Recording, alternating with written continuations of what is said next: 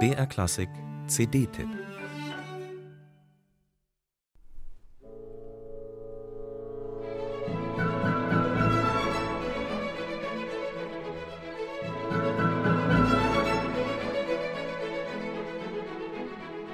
Selten geht es in der Suite zu Peleas und Melisande von Jean Sibelius so fröhlich zu wie im Zwischenspiel zum vierten Akt. Wie auch bezieht sich seine Bühnenmusik doch auf die gleichnamige Tragödie von Maurice Maeterlinck.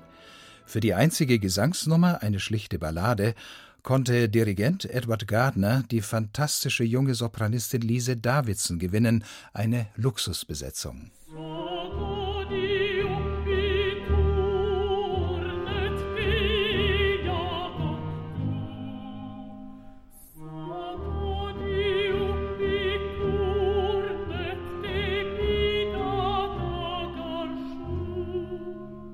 Weitaus mehr gefordert ist Lise Davidson in der Tondichtung Luonnotar, in der Sibelius Worte aus dem finnischen Nationalepos Kalevala vertont hat. Der bildgewaltige Schöpfungsmythos beschreibt die Erschaffung des Universums aus einem kosmischen Ei. Sibelius verlangt für die Verkörperung der finnischen Urmutter einen großen Tonumfang, Lise Davidson hat ihn.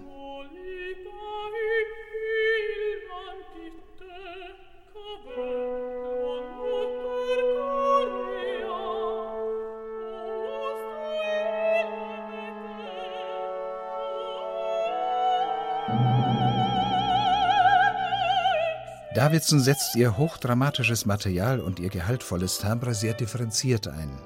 Mit ihrem stimmlichen Volumen kann sie aber auch auftrumpfen, wenn bei Sibelius die Emotionen hochkochen.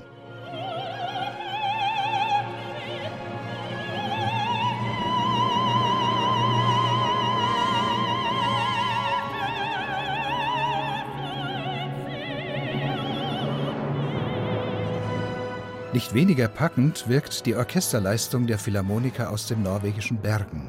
Chefdirigent Edward Gardner entlockt seinem Orchester eine Fülle an Klangfarben, von dunkelster Melancholie bis zu dramatischer Urgewalt.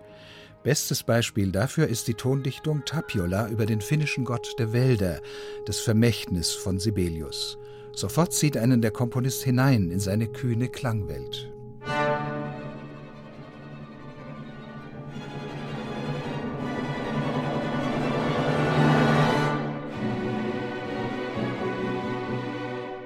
Mit höchster Präzision und schlackenloser Klarheit folgt Gardner den kunstvollen Metamorphosen dieser Musik und erzielt eine zum Zerreißen gespannte Intensität.